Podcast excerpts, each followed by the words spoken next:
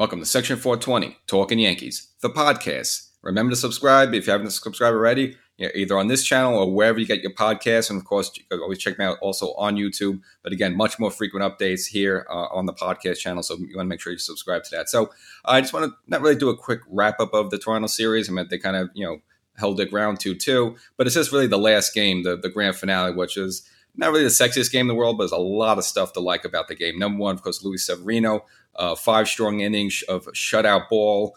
Um, and it's kind of first win as a starter since 2019. Ironically, back then it was against the Toronto Blue Jays as well.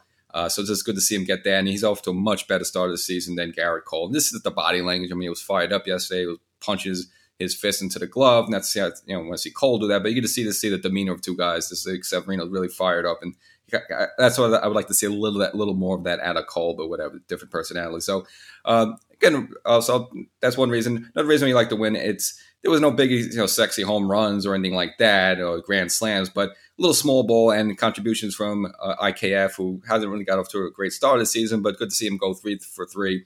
Trevino providing the offense against the backup catcher who they picked up uh, just before the start of the season, and even saw a situation where um, uh, you know Kiner-Falefa laid down a bunt, which was shocking. It was like the first Yankee bunt in like 50 years. And then uh, Trevino, right after him, when had a runner uh, run off for a second, he had then tried to have, have a bunt. Obviously, wasn't successful, but it's good to see some of these players actually trying to lay down bunts, something you know we haven't seen from the, this Yankee organization quite a while. So you'd like to see a little of that small ball. Hopefully, we see a little bit more of it throughout the rest of the season. And last but not least, has been the bullpen, which is absolutely fabulous minus a little hiccup there by uh, Chapman. Now he didn't end up costing the Yankees any runs, and it's something you have to be concerned with. But you know, from the sixth inning on, the bullpen uh, threw up zeros there. Now Chapman, unfortunately, kind of falls into the same trap. I think because he's such a big guy and he has a herky jerky motion. I mean, he is pretty big. He could probably be a tight end on a football team.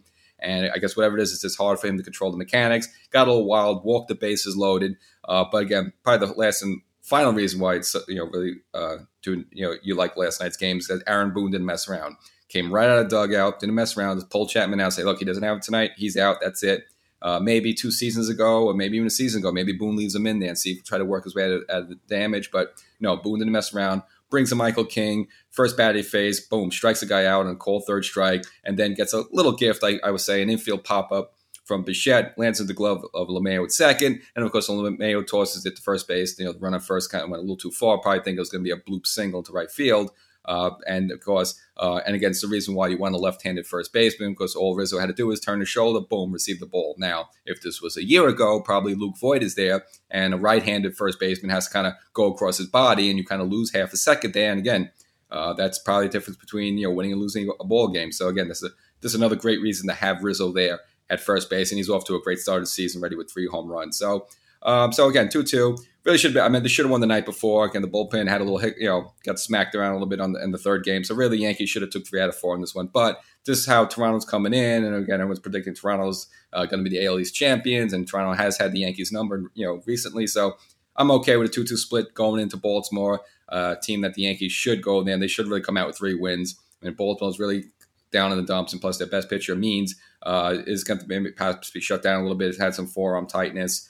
Uh, I'm not exactly sure if he'll schedule pitching those games, but just again, not too much to be happy with in Baltimore. So the Yankees should really go down there, feel good about themselves, and you know, get, really break out the bats and have a, have a good weekend. So, uh, so that's, that's all I got for you. Again, you want to make sure to subscribe to Section 420 Talking Yankees, and of course, I should also remember just to give a little kudos to Severino before we part, uh, striking out Vlad Guerrero Jr three times. First play to do that to Guerrero, and funny Guerrero's hit three home runs the night before, and he takes an he takes an 0 for 4 with four strikeouts. So this shows you that the yin and baseball. So I just want just briefly mention that because uh, it was good a feat, feat for Severino. So again, make sure you subscribe to the podcast, Section 420 Talking Yankees, for more updates, more rants. Uh, more feedback throughout the season. And of course, check me out on YouTube. Go to YouTube, Section 420 Talking Yankees. And if you really love social media, also available on Facebook, the Facebook page, as well as on Instagram. Follow us for little updates and pitches and little crazy stuff. For my next time I try to get to the stadium, I'll try to post some goofy pitches for you. So Section 420, Talking Yankees, sign out. See you later.